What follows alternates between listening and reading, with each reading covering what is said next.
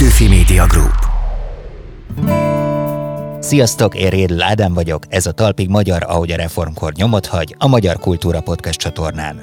Egyből utazunk is vissza a jövőbe, vagy előre a múltba, hogy feltárjuk a 19. századunk máig ható történeteit. Vannak Petőfi Sándornak élő rokonai? Mi lett a történelmünket meghatározó családok leszármazottaival?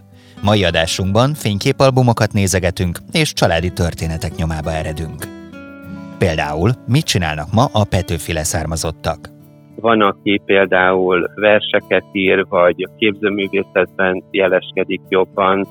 Nem csak róluk, hanem velük is beszélgetünk. Hogyan őrzi egy mai leszármazott a család emlékét? Szoktak hozzánk jönni olykor vendégek, és akkor külföldiek mondom, hogy nézzék meg a nagypapa vagy a dédpapa itt lóg nálunk a falon, de hogyha a nagymama érdekli önöket, akkor menjenek el a Nemzeti Galériába. Minket a felújított szabadkígyósi Wenkheim kastély érdekelt, ahol megértettük, milyen egy kacsalában forgó palota. Ugyanis a tervező azt a kérést kapta, hogy 365 ablaka legyen, ahány nap van egy évben, 52 szobája legyen, ahány hét van egy évben, és négy bejárata, ahány évszak van egy évben. Nem biztos, hogy ezt sok kivitelező vállalná. Továbbá körképet adunk a Kárpát-medence bicentenáriumi eseményeiről, de még ennél is több programot és cikket olvashattok a petőfi.hu-n. Ha mindig értesülni akartok a friss epizódokról, akkor pedig iratkozzatok fel ide, a Magyar Kultúra Podcast csatornára.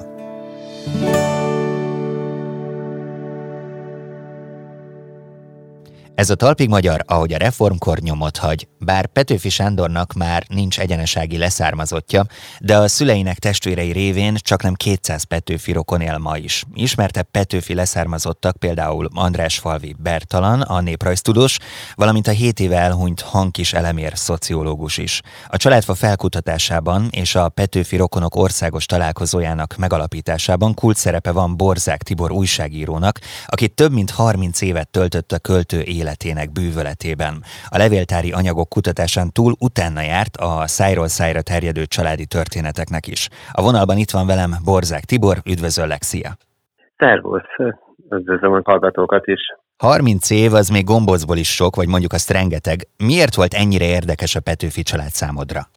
Ez uh, valóban egy uh, furcsa szenvedély, hiszen hogyha belegondolunk a mai világban, szinte percenként vagy kattintásként lehet újabb és újabb információkat közölni az internetes felületeken. Újságíróként az én vállalásom az tulajdonképpen a 80-as évek közepére vezethető vissza. Azóta bizony eltelt egy pár évtized, és még mindig kitart ez a téma nekem. Mert pont az ellenkezője történt meg az én esetemben, hogy nem enged a téma el, és nem lehet percenként újabb és újabb ötletekkel vagy cikkekkel előrukkolni, mert ez kitart nekem bőven. Tehát akkor azt mondhatjuk, hogy 30 évet szántál erre az életedből, de még folytatod, és eleinte azt írtad, hogy minél mélyebbre ástál a dokumentumokban, annál zavarosabb lett a kép.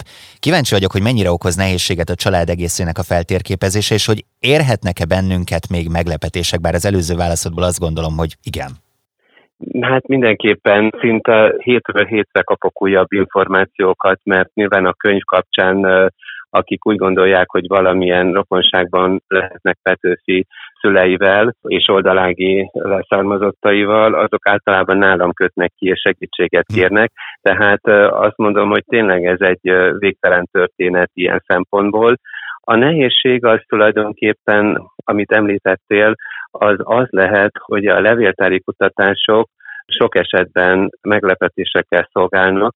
Itt az én kutatásaim során például a szabadszállási leszármazói vonal egy idő után megakadt, és a ma élő egyébként szabadszállási Rúz rokonnal, Molnár Istvánné, Lukácsi Ilonával bogoztuk ki a szálakat, hiszen történt az, hogy az ő dédanyja aki bábaasszony volt a településen, hát hogy mondjam, elég furcsa magánéletet élt, és az első férjétől még nem vált el, amikor házasságon kívül születtek neki gyerekei. És ebben az esetben az ő nevére, lánykori nevére könyvezték ezeket a gyerekeket. A család pedig úgy ismerte őket, hogy baki lányok, és ez egy kis zavart okozott a rendszerben, mert ez csak később derült ki, amikor a szabadszállási református egyház anyakönyvében megtaláltuk, hogy ez a Baki József, tehát a második férj nevére vette a korábban házasságon kívül született gyerekeket. Hát ezen nyilván a család mai élő tagjai is elcsodálkoztak, hogy olyan titkok derültek ki, amiről ők se tudtak, vagy talán még abban az időben se volt erről sok információ, vagy nem beszéltek róla, egyszerűen eltitkolták ezeket a hmm. dolgokat. Tehát sok meglepetésért, ugyanakkor azt mondom, hogy a levéltári vagy az anyakönyvi adatokról azt szokták feltételezni, hogy ezek egy száraz adatok, és igazából csak a tényeket rögzítik, de én ezt megszáfolnám, mert a könyvem ben is ez volt a kiinduló pont mindig, hogy ezek mögött ott rejlenek ezek a történetek, amit az előbb is említettem ezzel a bába asszonyjal kapcsolatban és hogyha ezeket sikerül megtalálni, vagy összerakni azokat a kis mozaikokat, amik teljesé a történetet, hát az benne a nagy élmény. Itt tulajdonképpen bekerült egy kis baki a kutatásba. De visszatérve az alapvonalhoz, engem nagyon érdekelnek ezek a konkrétumok. Tehát, hogyha tegyük azt, játszunk el a gondolattal, én megkereslek téged, hogy én nekem van egy levelem a családban, ami arra utal, hogy én rokon vagyok. Akkor te mit csinálsz velem? Mi az első, amit kérdezel? Vagy elkezdesz kutatni, és megnézed, hogy egyáltalán érdemes velem foglalkozni? Igen, tehát van azért már egy összeállított családfa a Petrovics és a Hrúz ágon, hogy csak azt mondom, hogy az első vázatok, amik ilyen hatalmas nagy papírokra készültek, az olyan 4-5 méteres hosszúságban képzelhetők el. Hát a Rúz Máriáig 13-an voltak testvérek, tehát el lehet képzelni, hogy abból mennyi leágazás van, vagy a Petőfi édesapjáig is 8-9-en, tehát ezek nem változó adatok, mert az egyik kutatás így mondja a másik máshogy. Megpróbálom akkor először is, hogyha mondjuk megkeresnél, hogy ebbe az általam már fölvázolt családfába valahol beilleszthető-e. Elmesélek egy egészen konkrét történetet, ami talán az összes kutatásaimnak az egyik legérdekesebb fejezete, és a könyv után született meg, tehát nincs is benne a könyvben. A Petőfi édesapjának testvére a Petrovics Mihály története. Ez ügyben jelentkeztek az utóbbi időkben, tehát egy egy-két hónappal ezelőtt két helyről, Budapestről és Pomászról egy-egy hölgy, hogy ők is kutatják régóta, hogy a családi emlékezet alapján feltételezik, hogy Petőfi oldalági leszármazottai, és hogy megakadtak egy-egy bizonyos ponton, ugye általában ilyenkor szoktak megkeresni, hogy akkor hogyan tovább, segítsek nekik. És egy nagyon inspiratív, mozgalmas napok következtek, mert tényleg mindannyian, így most akkor három szeméről beszélek, próbáltuk megtalálni azt a hiányzó láncszemet, ami hozzávezeti őket, hogy tényleg annak a Petrovics Mihálynak a leszármazottai. Most hosszú lenne ezt elmesélni, de az a lényeg, hogy sikerrel jártunk. A szabadszálláson július közepén megrendezett országos rokon találkozón ott volt a két hölgy, és ott egymásnak bemutattam őket, és azt hiszem, hogy az volt az egyik legmeghatóbb pillanat, hogy a rendezvényen derült ki, hogy egymás unokatestvérei. Hm. Az már csak habatortán, hogy ez a Petrovics Mihály sztoria fölöttébb érdekes, és ugyancsak kifejezi a korra jellemző állapotokat is, meg, meg azt a titkolózást esetleg, ami körülövezte az ő családtörténetét, hiszen ez az ember, hát mondhatnám úgy, hogy házasságszédelgő volt, hiszen egyszerre több felesége is volt. Fantasztikus, hogy a nyomozás során, mert hát ez egy nyomozás, milyen dolgok derülnek ki. Amikor feltérképezted a Petrovics Rúz családfát, akkor még távol-keleti rokonra is bukkantál. Na most ez engem nagyon érdekel. Hogy került valaki Japánba? Petővári Attila két fia sportoló lett, vízilabdások, Petővári Zsolt és Petővári Attiláról beszélek, és ők a pályafutásuk során edzősködtek a világ különböző országaiban, Olaszországban, Kanadában és Japánban is, és a Petővári Attila ott is maradt Japánban, talált egy feleséget, és van egy középiskolás fiúk, aki tulajdonképpen japán-magyar leszármazottja Petőfinek, hogyha nagyon leredukáljuk a dolgot. Ez is érdekesség önmagában is, tehát azt is bizonyítja, hogy akár a világban is sok helyen lehetnek rokonai, talán még olyanok is, akikről még, még most nem tudunk. Igen, pont ezt akartam kérdezni, hogy mennyire szerteágazó a família, tehát hogy azt érzem, hogy szanaszerte rengeteg Petőfi rokont lehetne találni, hogyha most neki indulnánk. Tokiót már felfedezted, kutatsz más városok, illetve országok irányába is? Hát, hogyha nagyon-nagyon kibővítenénk a, a, a kört, vagy, vagy a, a témát, és esetleg szóba hoznánk Petőfi, Petőfi szibériai életét, raboskodásának idejét, ott is biztos, hogy találnánk leszármazottakat. A száma szerint vannak is, levéltári adatok utalnak arra, hogy élt a Bajkálon túl egy Petrovics nevű idegenember.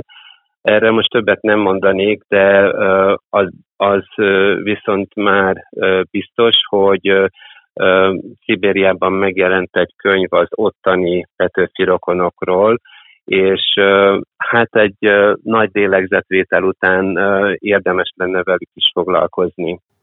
Volt olyan, hogy valakit teleptél meg? Tehát, hogy nem téged kerestek meg, hogy úgy érezzük, vagy úgy hallottuk, hogy van rokoni szál köztünk és a Petőfi család között, hanem hogy egyszerűen valakire rábukkantál, és nem is tudott arról, hogy neki kapcsolódási pontja van Petőfivel.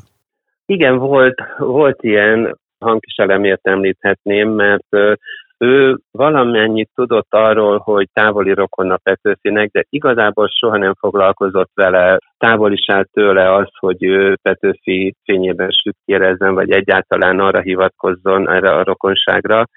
És egy alkalommal, egy interjú készítés után megleptem ezzel a dologgal, konkrétan megszerveztem, hogy egy idős unoka testvére, akivel valamikor gyerekkorában találkozott utoljára, eljöjjön oda az interjú helyszínére, hm. és amikor befejeztük, akkor egy ilyen varázsütésre megjelent ott a körünkben Sárika néni, és hm.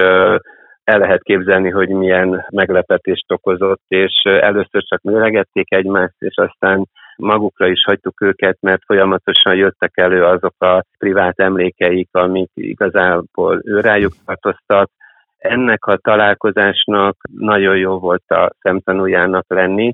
Sajnos a hangkiselemér nem érte meg azt a filmet, amit most fejezünk be hamarosan. A könyv alapján készült egy, egy órányi dokumentumfilm, Hankiselemér pátja, a Hankis János, illetve a húga, Hankis Ilona, egyikük orvosíró, a Hankis Ilona operaénekes volt, őket tudtuk megkeresni, ők beszélnek a filmben. Hogy látod, mennyire öröklődik a családban a művészi véna? Ez tetten érhető különböző formában, tehát Petővári Attila kapcsán már a sportot említettük, de van, aki például verseket ír, vagy képzőművészetben jeleskedik jobban. Ugyanakkor a vendéglői vonal is megfigyelhető, mert a Kerepesi Rúz Ádám híres vendéglős volt, és az ő egyik mai élő leszármazottja Újpesten ugyancsak egy vendéglőt vezet. Hmm. Nem csak a művészi vonatkozásban, hanem ugye a foglalkozás tekintetében is vannak még a mai utódok között, akik képviselik a családi hagyományokat. Jó is, hogy ezt említed egyébként, mert hogy a könyvedből tudom, hogy Rúz Ádámnál, vagyis a család kocsmárosánál a kocsmában állítólag Sziszi és Ferenc József is megfordult. Hogy kerültek ők oda? Hát Gödöllői kastély és a Gödöllői életük során feltételezhető, hogy abban a kocsmában ők is megálltak, vagy vadászataik során betérhettek. Érdekes, hogy ez a hely, ez a kis kocsma épülete még a mai napig megtalálható a főúton. Persze ott van egy emléktábla, amit a kerepesi rokonok állítottak annak emlékére, hogy talán még Petőfi is megfordult abban a kocsmában áll még ez a kocsma jelen pillanatban is, sőt, vannak korabeli felvételek, hogy milyen volt a berendezése. Ott volt egy hatalmas nagy tölgyasztal, a falon volt egy nagy méretű Petőfi kép, úgyhogy nagyon érdekes részletek derültek ki ebben a tekintetben is. Beszéltünk arról, hogy rendszeresen megszervezik a Petőfi Rokonok országos találkozóját, és az nagyon érdekelne, hogy mi történik egy ilyenen. Szervusz, Rokon? Körülbelül igen, most már, ez most az idei nyári, ez a harmadik alkalom volt, és olyanok is megjelentek, akikről talán én sem tudtam, bárhogy rajta lehettek a családfán a nevek, de személyesen nem találkoztunk, vagy hát a régiek, őket pedig már ugye ismerősként üdvözöltem én is, meg a rokonság is. Ez elérte azt a célt, amit igazából szerettünk volna, sőt, uh, már a Kiskunfelegyházi találkozóra az orlai ág leszármazotta is eljöttek, tehát ugye Petőfi másodunok a testvére volt Orlai Petrics Soma mezőberény születésű, és az ottani leszármazók közül is eljöttek többen. Tibor, köszönöm szépen a beszélgetést. Én köszönöm a lehetőséget. Még az is meg lehet, hogy a mostani beszélgetés után valaki fog jelentkezni.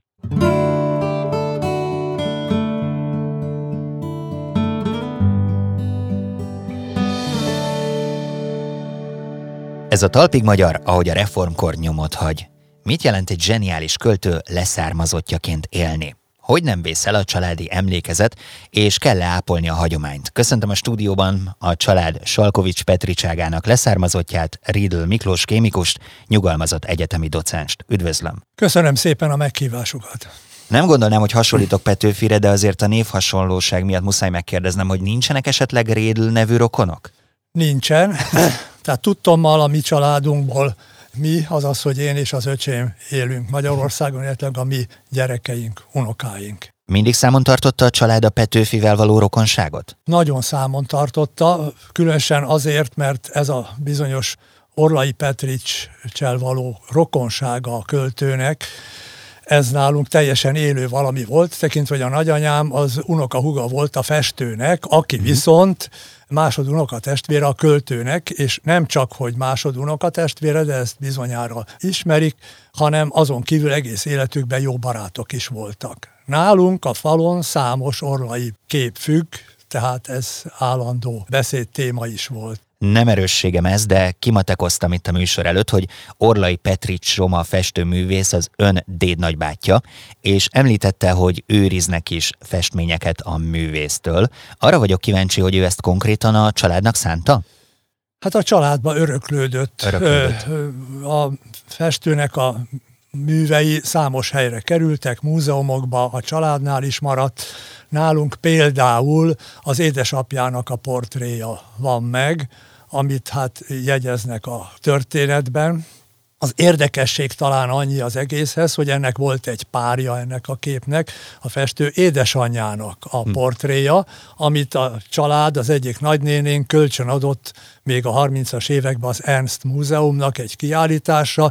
Közben a múzeum akkor valami bajba került, úgy tudom, hogy csődbe ment, szóval a lényeg az, hogy a képet a család nem kapta vissza, aztán hogy, hogy nem a Nemzeti Galériába került, most is ott függ, mint az Orlai Petrics Somának az egyik legfontosabb műve szoktak hozzánk jönni olykor vendégek, és akkor külföldiek mondom, hogy nézzék meg a nagypapa, vagy a dédpapa itt lóg nálunk a mhm. falon, de hogyha a nagymama érdekli önöket, akkor menjenek el a Nemzeti Galériába. Borzák Tibor könyvében olvashatjuk, hogy előfordult, hogy a Petőfi rokonság átsegítette a családot a 20. század történelmi nehézségein.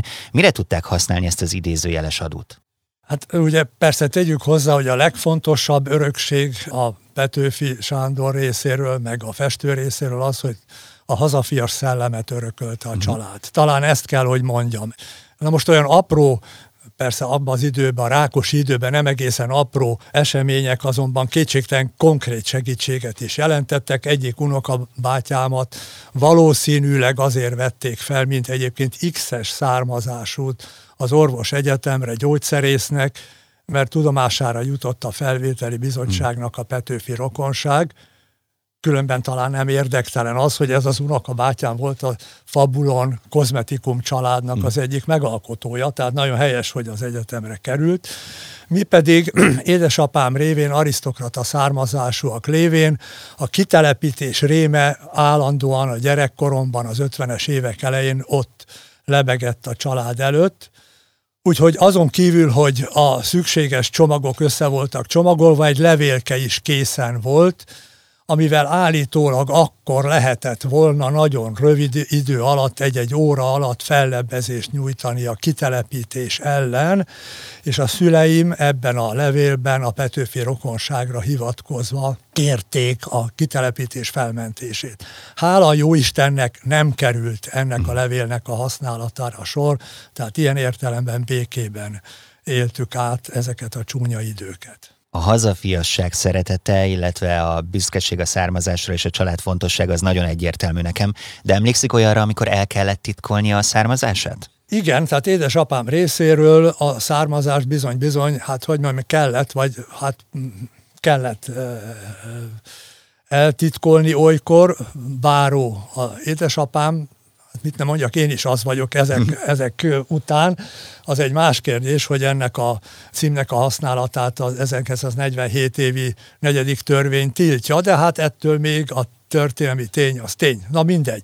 A lényeg ebből az, hogy természetesen az iratokban a bárói cím rövidítése ott szerepelt, édesapámat bélistára tették, nem kapott állást, szegény, ennek megfelelően nagyon hamar meg is halt. Édesanyám pedagógus volt, a pedagógusnál ez a cím nem volt annyira jó dolog, és akkor hát édesanyám egy apró trükkhöz folyamodott valamelyik igazoló iratban a BR rövidítést a neve előtt véletlen egy pacával elfette, így ez nem volt olvasható, úgyhogy így aztán ő, mint testnevelő tanár működhetett a későbbiekben, aránylag békében.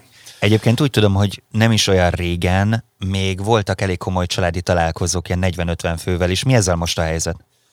A családi találkozóink, ugye a mi családunk meglehetősen széles, egy nem ide tartozó, de hadd említsem meg akkor szerkesztő úrnak, hogy három ágról jött össze a család, egyrészt ez a Petőfi vonal, másrészt az említett Riedl ág, és akkor még egy Bajorországból származó ág is van, úgyhogy ennek megfelelően széles a rokonság, és olykor 40-50-60 ember is összegyűlt egy-egy családi találkozó. Most ezek már ritkábbak, főleg azért, mert hát a fiatalabb generáció eléggé szétszóródott a világban, nehéz őket összetrombitálni.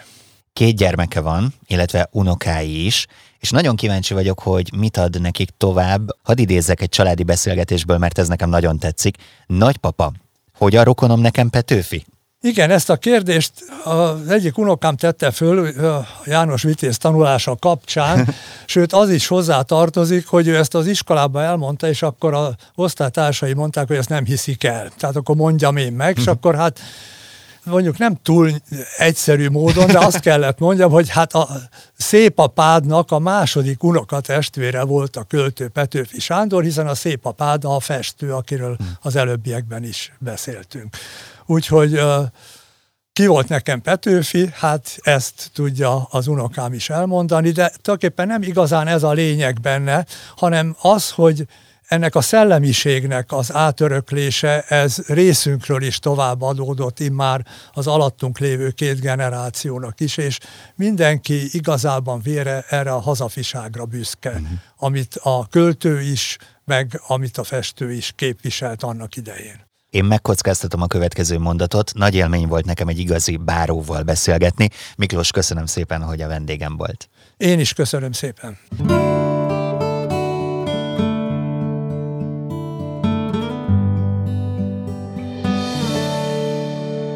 Ahogyan itt a Talpig Magyarban már megszokhattátok, hozzuk a legizgalmasabb programokat, illetve a legklasszabb cikkeket a petőfi.hu-ról, úgyhogy itt az ideje, hogy három percben összefoglaljuk, mi az, amit tényleg nem érdemes kiadni.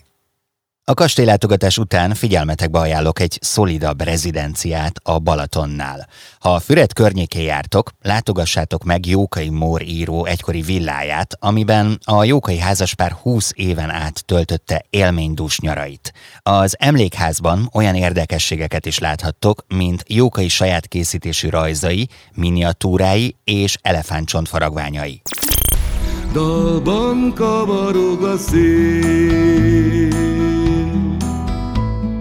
Petőfit rendszeresen olvasgatom, mindig jelen van az életemben. Fejemben vannak azok a versei, amikről úgy érzem, hogy zenét kívánnak, és dallamok által tudnak igazán kiteljesedni, és közelebb kerülni a mai kor emberéhez. Fogalmazott Szarka Gyula, a Gimes Együttes alapító tagja. A Petőfi Dicsérete című szólóalbumot ajánlom most figyelmetekbe, amiről bővebben is mesélt a zenész a petőfi.hu-nak. Olvassátok!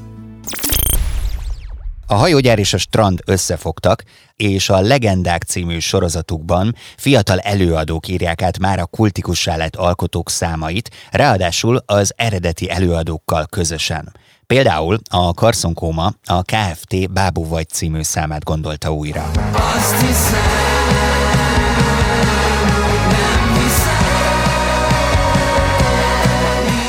Nem sokára elkészül Charlie egyik dala a Well Hello jó voltából, de addig is itt van az Ivan and the Parazol, akik pedig a mocskos időket Menyhárt Jenővel játszották újra. Az új változat sokaknak ismerős lehet, hiszen a Besugó című sorozat főcímdala lett. Ez a Talpig Magyar, ahogy a reformkor nyomot hagy a Magyar Kultúra Podcast csatornán.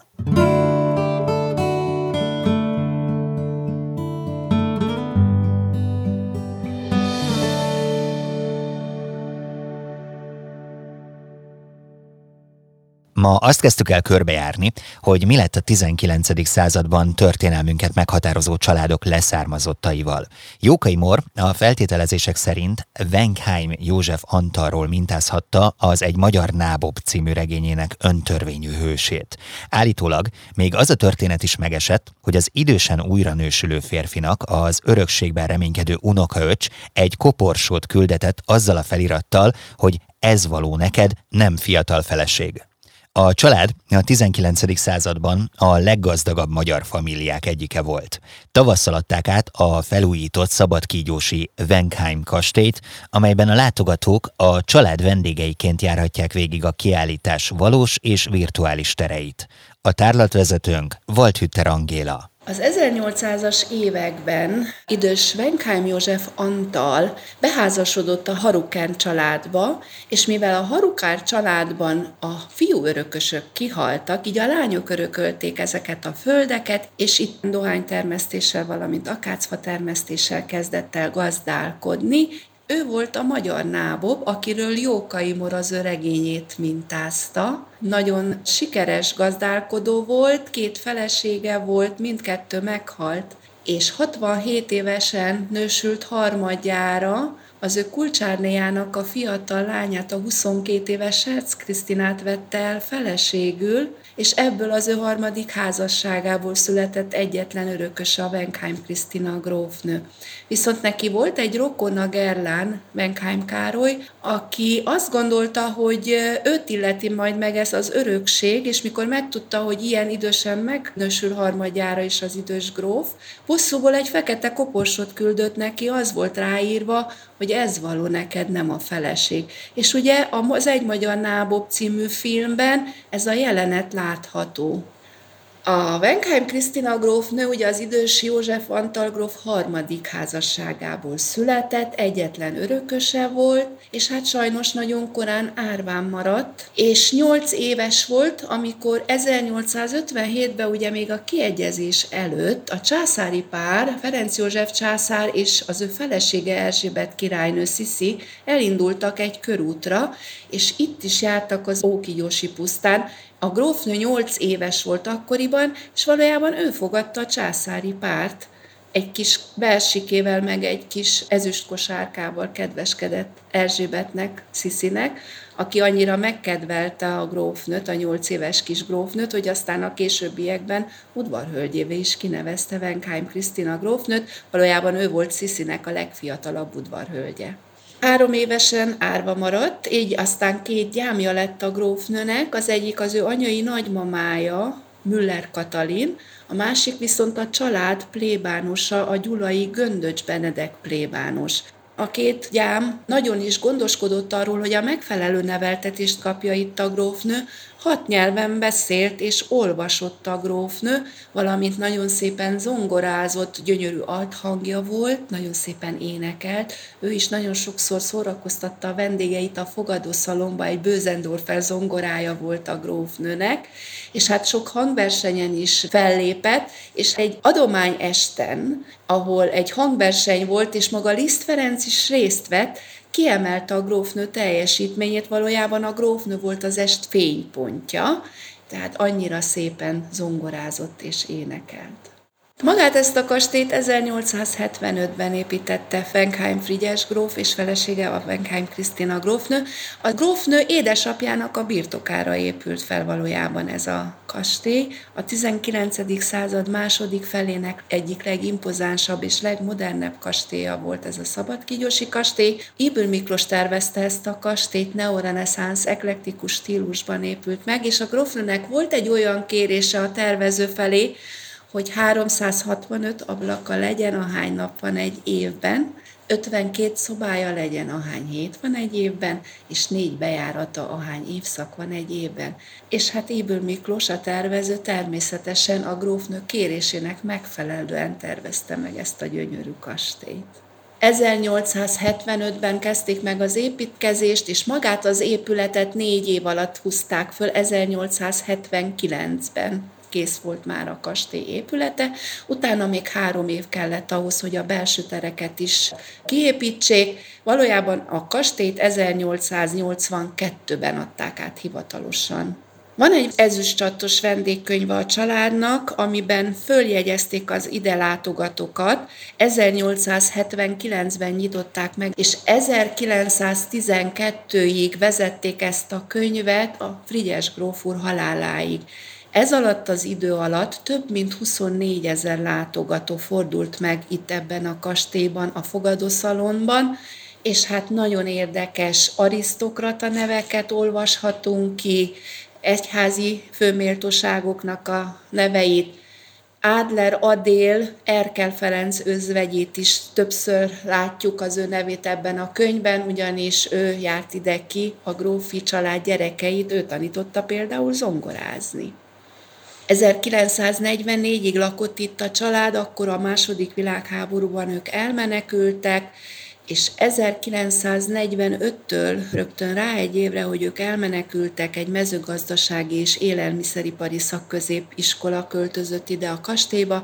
2011-ig volt itt ez az iskola, 66 éven keresztül működött. 1969-ben forgattak egy filmet, Sándor Pál filmét, a Szeressétek Ódor Emilia című mozifilmet, és hát a könyvtár szobában már akkoriban is ott volt a családnak az egyik legrégebbi többi darabja a családi páncélládája, ami valójában az idősi Venkheim József Antali volt, még a Nábob kincses ládájának is nevezik, és ebben a filmben látható ez a láda, nem csak nagyságra, hanem súlyra is egy hatalmas darab, hiszen négy férfi kollégám alig bírja megemelni.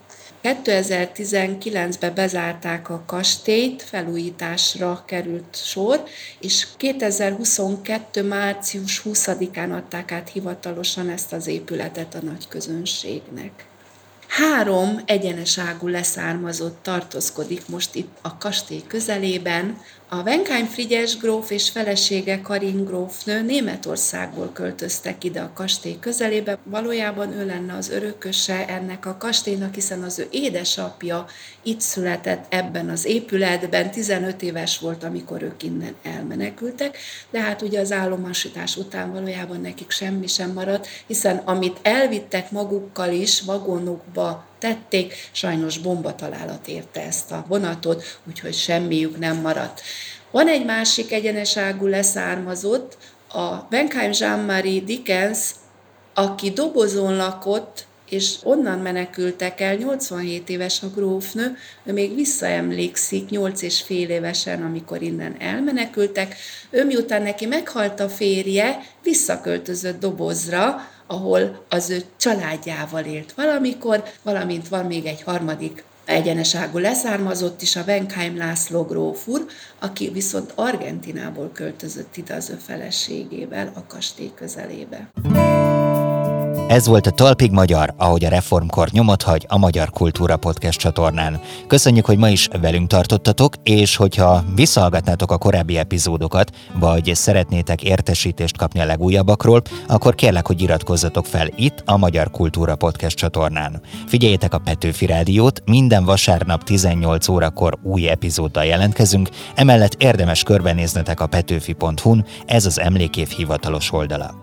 Izgalmas volt látni a Petőfi leszármazottak összetartását, és megtudni, hogyan segítette Petőfi a következő nemzedékek életét. Jövő héten tovább folytatjuk a kalandozást. Most viszont köszönöm a segítséget a stábunknak, Péceli Dórinak, Megyeri Gabriellának, Csali Anna Máriának és Szemők Bálintnak. Legközelebb is várlak benneteket, rajtam nem fog múlni a találkozás. Éréd Ládán vagyok, köszönöm a figyelmeteket.